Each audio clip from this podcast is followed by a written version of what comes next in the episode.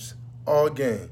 All right. Welcome back to No Names All Game, your go to place for a Penn State football fan podcast. I am joined today by not only my co host Sweens, but by friend of the show, Izzy the Bulldog. Uh, we're doing this so she will stay quiet. She might be visual on your screens if you are watching via YouTube. If we still do that, I don't even know. But hopefully, she will not be a vocal participant in the show. Izzy, say hi to the people. Good girl. Out of, out of way. See, she knows. Sweens, how are you doing today?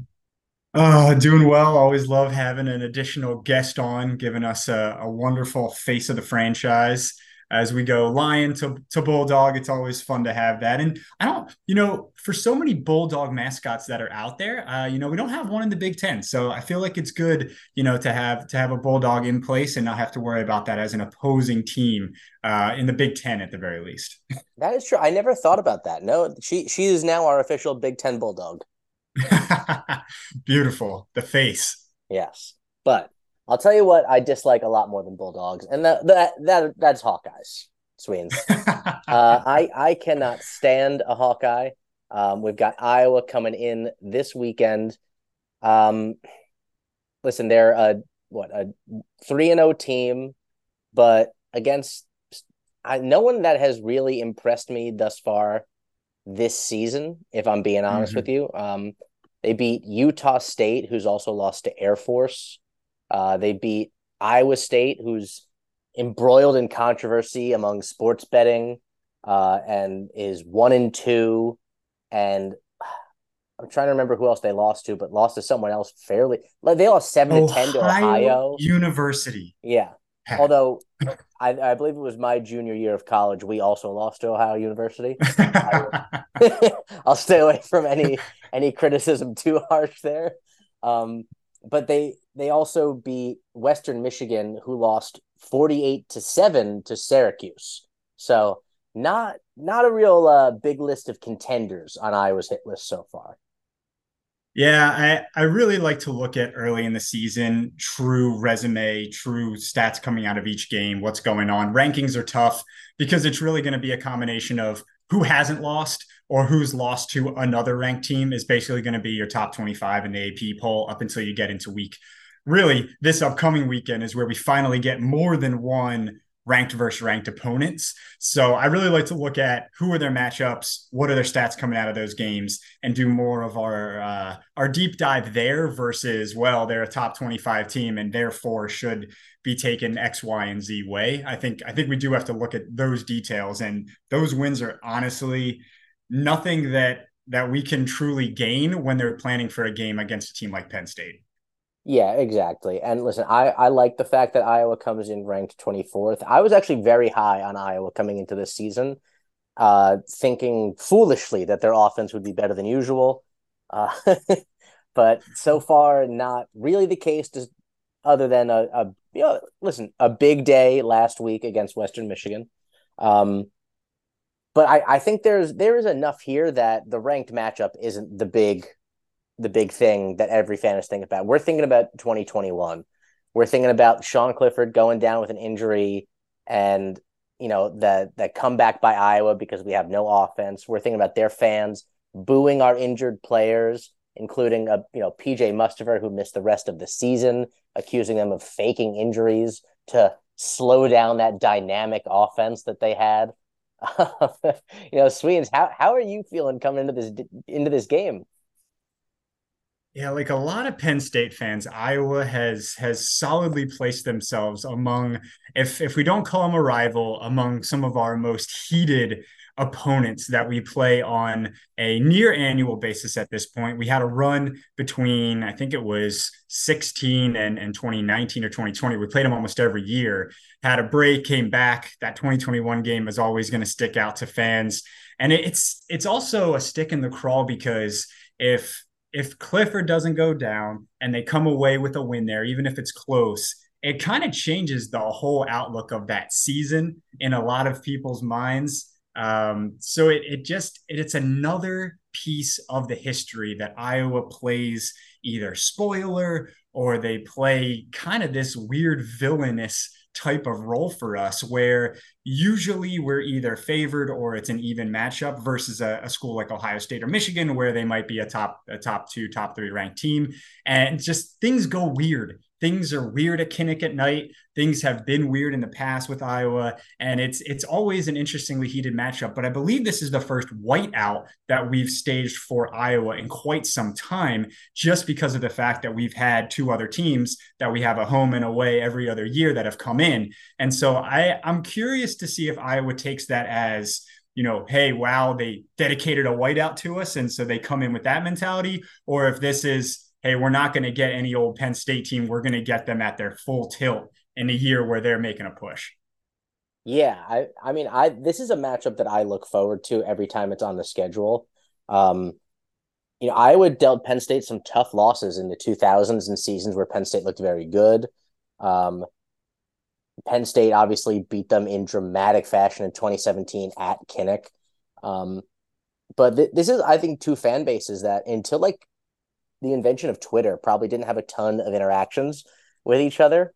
Um, and until last year, I don't think there was a lot of hatred in between these fan bases. But I, am here to tell you, I've hated Iowa for a long time. Uh, I, I am a rabid Penn State wrestling fan, and I can tell you from experience that there is no just lower scum on this planet than the Iowa wrestling fan. You just like the the bubble gum that you scrape off of a New York City sidewalk resides uh, so far above the average Iowa wrestling fan in my mind. so I love the hatred that has now come to this fan base. That that sounds like someone who has been uh, through and through the message boards, going all the way back to the to the early days of internet trolls and and fan bases coming at each other's throats. What kind of websites were you lurking on back in the day? Oh, I mean, I was never on the Iowa wrestling uh, message boards, but I, I've heard stories and I've heard tales of some of. I, I'm trying to. I think it's the Hawkeye Report is the big one. Oh, I mean, just the scum of the earth. These people. but but I digress. We should get into some football. I I I I guess. Um, I think every time you see Iowa on the schedule, they feel like the same team every year. Like the names change, but you're going to get hard nosed defense. You're going to get a quarterback who doesn't do a whole lot, a tight end who's good despite the fact that his quarterback can't do a whole lot, and a running back who is probably like two to three stars, but is going to average five yards a carry somehow. You know, is, is this? I know you've been taking a look at Iowa's offense and kind of what they do. Is this like your grandfather's Iowa team this year? Oh, it it it is in in a couple of different ways. I think the biggest thing that I would say is a change up to what you mentioned is um, they have a couple of running backs who've broken off some pretty big plays. Um, they'll they'll actually lose and be down Patterson and Kaleb Johnson, who were two of their rotational backs that they were playing a decent amount. Johnson actually leads the team in carries, but they will have Leshon Williams, who's got a 53 long carry and is definitely capable of breaking off a, big play if Penn State opens up a uh, Delaware sized hole somewhere in the defense. So they definitely have the potential to, to do that on the running side. But when it comes to the passing game, that's where it really does feel like same old, same old Iowa. Again, their top two leading receivers are their tight ends, Lachey and All. Lachey's actually going to be out for this game, which is a huge blow as he leads the team with receptions and yards by a decent margin. And then their leading wide receiver only has four catches for 68 yards on the entire year. That is their leading wide receiver in the room. And that is just uninspiring when it comes to a team that is placed at 24 in the poll and that you feel like at the very least should have some guy that that's in their slot that's you know catching five six seven passes a game that might be damaging you even if it's not in the long game. And it's just it doesn't even seem to be that this year. And i just i find it hard to see what mcnamara is going to do in an explosive way especially in an away game and especially against a defense that is going to be honing in. Yeah i mean i the what i hear about Luke Lachey is that he is a legit tight end one, like might be the first tight end take. Oh, I know it wasn't for Brock Bowers. Uh, not not maybe the first tight end taken, but like he's got day two potential as a tight end, and Iowa is kind of like sneakily tight end university uh, of the past like decade or so. But I mean, you know, Erick All is a, a good college tight end. He's had production in the past. He had a good 2021 at Michigan. I did he get hurt last season? I think his season got cut short. Um, yeah, I think mar- marred by some injuries. I don't know if it was a season-ending one or if it was kind of in and out. But but I, again, you're right. Iowa always can bring in a couple of good tight ends. They both develop and bring in good talent on both sides. And ultimately, they'll probably be bringing in their third tight end, Addison Ostrenga, who's probably going to be very active in the game as they usually run two tight end sets, both for running purposes as well as for leak out passes. So I'm sure we'll see a lot either way. Yeah, I just it, I don't I'm like you, I don't see the big play threat or even like the the consistent chain mover on this offense from a pass catcher standpoint, outside of maybe Erick All and you know, if the backup tight end is is better than we expect. Right. I mean, they'll get their running backs involved in the passing game too. I think Williams on the year has five catches for 41 yards and and they'll rotate some of those guys in too. But again, nothing that is standing out as a true downfield threat or a threat that you even feel like, hey, you need to put your best guy on this player, especially with Lachey not playing in this game, which could turn out to honestly be very damaging for their offense. Yeah, and honestly, what surprises me is that this, from like an offensive line standpoint, this doesn't seem like your typical Iowa team, and they, they've been playing some pretty inferior opponents. And Cade McNamara has been sacked six times and thrown three interceptions. That does not sound like Iowa football to me. Right, right, right, right. You're, you're thinking field position. You're thinking time of possession. You're thinking grind it down. Don't don't put anyone in a position to to put the defense in a bad position. That's normally the mentality that you see with this, and it doesn't quite feel like they've accomplished that in their first couple of games against teams you'd expect them to honestly be putting up top five defensive numbers, if not better, as well as almost a little bit unsuspecting offensive numbers that you think, well, can they do that against a really good defense or is it just because of the competition? They haven't thrown for more than 200 yards in a single game against all of these opponents we just talked about. And I don't know too many offenses in the country anymore that can't at least post a 200 yard game, let alone three, four, 500 yard games that we're seeing on a regular basis. I mean, it's it's it's Iowa in its truest form, but it's also a very underwhelming feeling from even the run game side, which you feel like that should be a dominating aspect. And it's it's been good, but not great. And if it's good, not great against the competition they've played, that's where you start to wonder what what is it really going to look like. Yeah, I, I remember when the news of Cade McNamara going to Iowa broke. Uh, I I said, hey, this is a dangerous team that finally has a legit quarterback. Not not that he was a world beater by any means, but he was a legitimate college football quarterback who's beaten Penn State in Beaver Stadium before.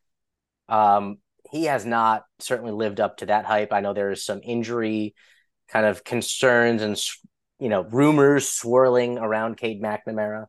Um, but the you know, on the other hand, this is a team that looked fairly unimpressive in the first two weeks of the season, and then breaks off a 41 point performance, albeit against Western Michigan. But are you heading into this going, maybe Iowa has figured out who they are, and this is the Iowa that we can expect going forward?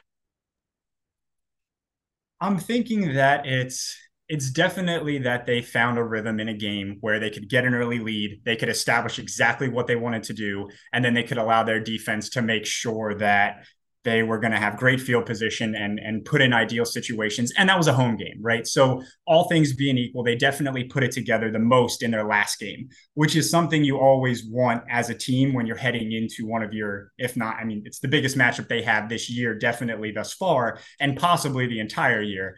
And i think from their perspective that's going to be a big motivator that we're playing our best football at this point versus in the first game of the season. And i do think that's going to be more of what iowa is versus maybe what they were against Iowa State, which was a very unimpressive victory that that they pulled out because they just kind of coasted along and played great defense. But Still, I I just don't know if it's going to be the long season Iowa because they just haven't played anyone that gives us that true sense of what do they do when they're down. I don't think they've had a losing minute this entire season, which means they've never been forced off their mark. They've never been put into a position where they have to open up their offense or they have to do something that breaks the game plan. And that's a lot of times defines if a good team can be great, if a great team can be elite, or if a good team can be really bad. And that's that's something that I think we're going to finally see, and and that's where it could go either way. And and that's honestly something we we don't yet know, but I think we're going to find out. Yeah, and and you mentioned this being the biggest game on their schedule, most likely. Uh, and listen, let's not mince words. This is not the biggest game on Penn State's schedule, but it is against a hated opponent. It is the Big Ten home opener, and it is the whiteout. And the whiteout is the big one. Uh, and we're That's in kind right. of yeah, kind of the unusual position of being a two touchdown favorite in a whiteout, though. Not normal for Penn State. Um, you know, how how do you think the whiteout affects this game?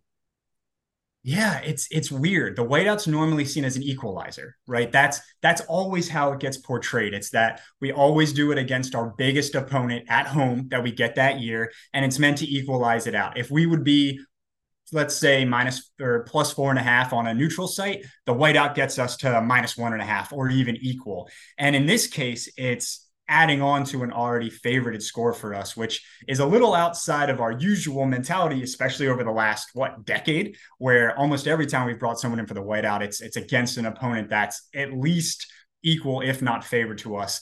I, I think it's still going to be an amazing crowd. I think everyone is amped up about it this year. We saw what the home openers looked like when we played West Virginia at night, and that crowd was amazing and really, really rambunctious. I think it's going to be honestly three times, four times that because A, it's a whiteout, and B, it's Iowa, which just has all the vitriol that you want for a night crowd. So I think it's going to come as as strong as ever for a whiteout. I just think that the mentality behind it's going to be slightly different because it's an opponent that we are favored to and expected to beat and beat by a good margin, like you said. Yeah, yeah, exactly. Um, I I think it's enough energy that like I don't think there's any any worry of like overlooking this opponent um mm-hmm. or you know like a letdown game.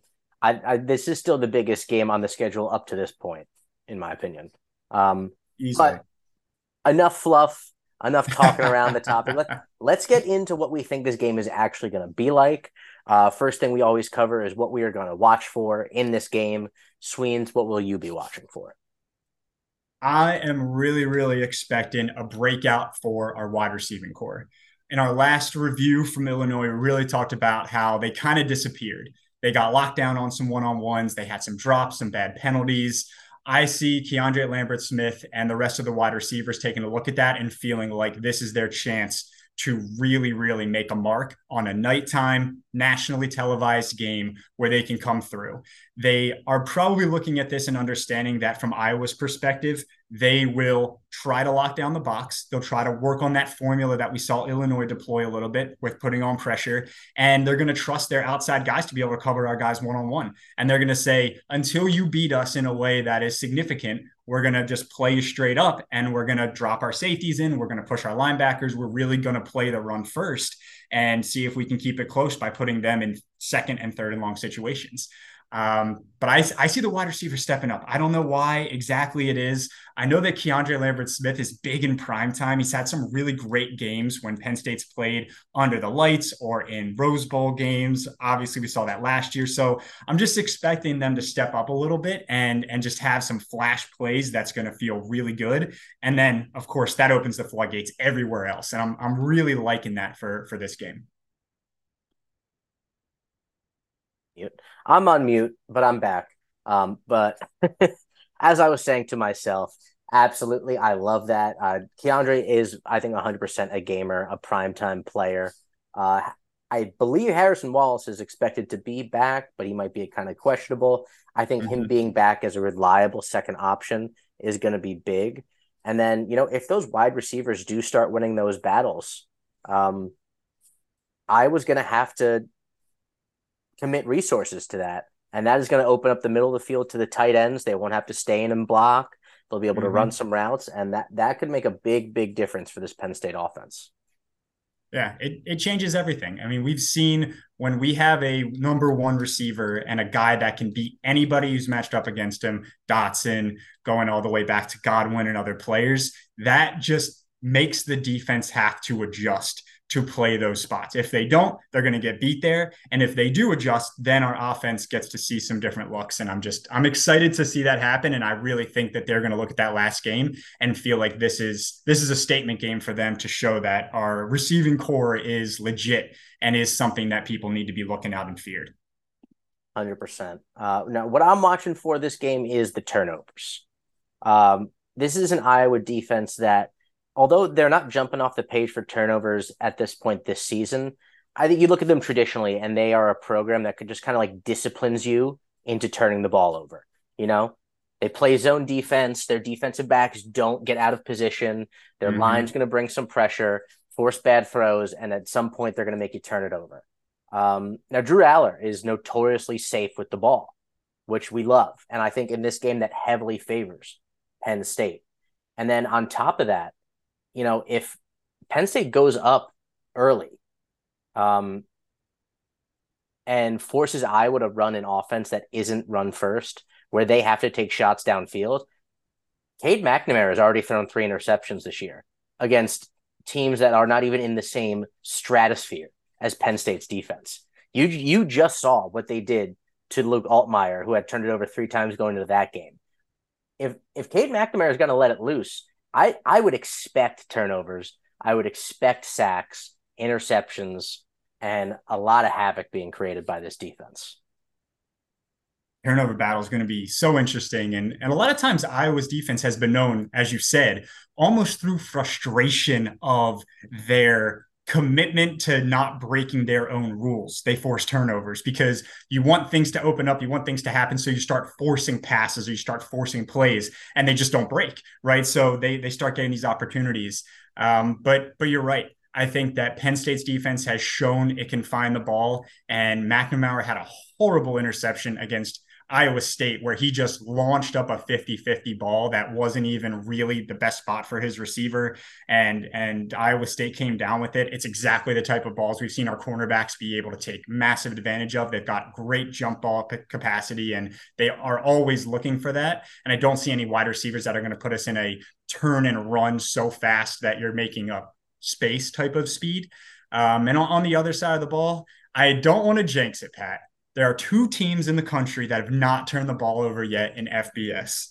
Those two teams, Oregon and Penn State. That's it. Everybody else has had at least one fumble, one interception, some extent. You never like to throw those out there as you feel like it could be a jinx, but it's also a testament to, like you said, the way that running backs have been protecting the ball and the way that Drew Allar's been making very low risk type decisions, even if some of them have been not the best read or that he's just let it go. It's it's been low risk decisions that haven't forced any really bad plays. And I think that's going to continue. I agree. I think Iowa's going to try to put him in that position. They're going to try to use some of that Illinois mindset of pressure and bad spots. But I, I agree. I think that their game plan is going to continue to shine through, and Allar's got great decision making thus far. Yeah, and I, I think at the end of the day, Iowa knows that their path to victory is through turnovers. You know, they don't have the explosive offense to put up 35 points against this Penn State defense. They're going to have to get short fields. Um, and if if if Drew and Kaytron and Nick can stop that from happening, that looks like a that looks like a victory for Penn State. But that is not our key to victory. Oh, okay. okay. That's not our key All to victory. All right. Penn State's key to victory this weekend is going to be being explosive early.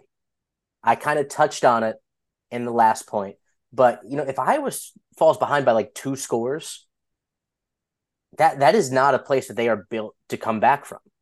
You mm-hmm. know, uh, if they have to open up their offense and start throwing downfield and and put the game on Cade McNamara's shoulders and commit resources to stopping explosive plays that opens up runs inside, that chews up clock, that works against the offense that they want to run if Penn State hits a few big plays early, it changes the way Iowa wants to play defense most likely. It changes the way Iowa wants to run their offense most likely, and it puts this entire game on Penn State's script, on their schedule. And if that's the case, I don't see a way Iowa comes away with a victory. Yeah, Pat, I'm gonna I'm gonna pair my key to victory up with yours because mine is winning the field position battle with this Iowa team. And it it goes exactly back to what you just mentioned, which is if we can be explosive early, if we can find some success early on that defense, and we force their offense into positions that they don't want to be playing from, it's it's a very tough uphill climb for them. For gaining explosive run plays is often not something you can script. It's usually an out of position bad blitz by a defense or it's a missed tackle or two. Now, not saying that can't happen, but it's very difficult to script in an explosive run. So Iowa would then have to try to play call in explosive passing plays, which they have proven zero ability to do against three inferior defenses. And the field position battle is going to be massive, along with the idea of Penn State being able to gain those chunks or even full scale long touchdowns on this team. And I think those two things, even if both of them kind of are partially true, I think are going to be massive keys and and really something that's going to allow Penn State to control the game right from the start. Yeah, absolutely. I think when we lost in 2021, I was I kept saying like the Iowa's best weapon is their punter. It was, you know, especially when when yep. Ta'Quan Roberson was in there, it, it mm-hmm. was getting nailed like inside the five continuously. Right. We we couldn't get out of our own way. And yep. I mean, if, if this game is mostly played in Iowa territory, they they they have, in my opinion, no chance. Exactly. If they if they're allowed to play on any level of script that they want to, that's where the game into the third and into the fourth just feels like it's slogging along a little bit. And then maybe, maybe they break one of those run plays kind of just by chance because they run into the right defense at some point. But if you put it so far out of reach that that doesn't matter, that's where you're really creating that stamp expectation of not allowing this game to go longer than it should. Yeah, I mean they, they can do that one time, but it's not going to happen three times. Um, exactly. You know, with, with, with every game, with every football game that's ever been played, there's going to come some surprises, most likely. But what should the fans not be surprised about if it happens on Saturday, Sweens? I don't think Yurcich is going to come out and establish the run. I think he's going to come out and allow Drew to start just opening the floodgates and firing on this Iowa defense. I think they're going to run spread. I think they're going to be running trips. I think they're going to want to want to have guys flying all over the field trying to put this Iowa defense a little bit on its heels and just start taking shots. I think they're in a position at this point in the season, Pat, where they should trust this defense to a pretty strong degree where they can start taking more risks. I think they can start looking downfield. I think they can start really running some unique plays where they're moving the tight ends out and they're allowing guys to to try to run free and hit some of those two move type of routes out and ups and post corners and allow Drew to just scan the field. And I just I think it's going to look great because that is going to show he has control of the game against a good opponent and they're establishing that they can do this to a defense that maybe others thought they couldn't do. And I feel like it's going to be the challenge that's issued early on in their home environment, and it's going to really get the energy going. Yeah, I love that. I would love to see that. And that kind of ties in with with my answer as well, which is don't be surprised if Iowa stacks the box early. It's something mm-hmm. I think mm-hmm. we've talked about in this episode and in almost every episode since the the the opener against West Virginia is teams are looking to make Penn State beat them with Drew Allar. Mm-hmm. Um, Illinois obviously did it, and it you know it I you can't say it worked for them, but it it prevented Penn State from being as explosive and consistent as as they wanted. Um, and I I think this is the blueprint that teams are going just going to be using until until it really backfires. Uh, and if Penn State is able to be explosive early, that that's going to it ruins their entire game plan. But at the end of the day, I think teams come in here knowing that if Penn State is gashing them with the run game, you know, if Kaytron and Nick are averaging six, eight yards a carry, and then occasionally breaking 10 plus yard runs, and then, you know, once or twice break a really big one for a touchdown, they have no chance to begin with. So they're going to mm-hmm. commit all the resources they can to make sure that's not a reality and put the pressure on Drew to stop them. And don't be surprised if you see that Iowa defense with just like seven, eight guys in the box throughout the entire first quarter, even first half. Yeah, I I completely agree with you. It's it's as simple as saying what worked, what threw them off, what threw Penn State off their rhythm, what allowed them to be the Elaine Benes of offensive rhythm in their right. last game, right? And that that goes again back to talking about these wide receivers needing to step up because they're probably going to have to keep Warren or Johnson, maybe both, in the box early on if Iowa's going to commit to that eight, nine group inside. And our wide receivers are going to have to find some of that success. Now, I do think that utilizing some formations where we spread that defense out and force them to put a linebacker out in the flat or we force them to bring in a nickel or a dime is going to allow a little bit of offensive creativity, but I still think guys are going to have to win matchups. Guys are going to have to maybe pull in a one-handed catch here to kind of get everyone going or or beat a guy to the point where he's running with 2-3 yards of space and Allar can just hit him in stride type of play. And I just think that's going to be such a confidence booster. And until that happens, I don't think Iowa's going to move away from that initial game plan because if they don't feel like they can get beat, then why not stack it and make sure that they don't lose in the most straightforward way possible, which is to allow our two stud running backs to each go over 100 yards and multiple touchdowns.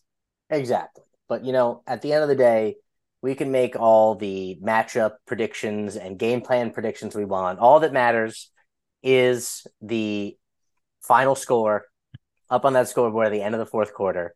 Um, I'm seeing Penn State is now a 15 point favorite with an over under set at 40. So not uh not a lot of scoring predicted in this one. Sweens, what is your prediction?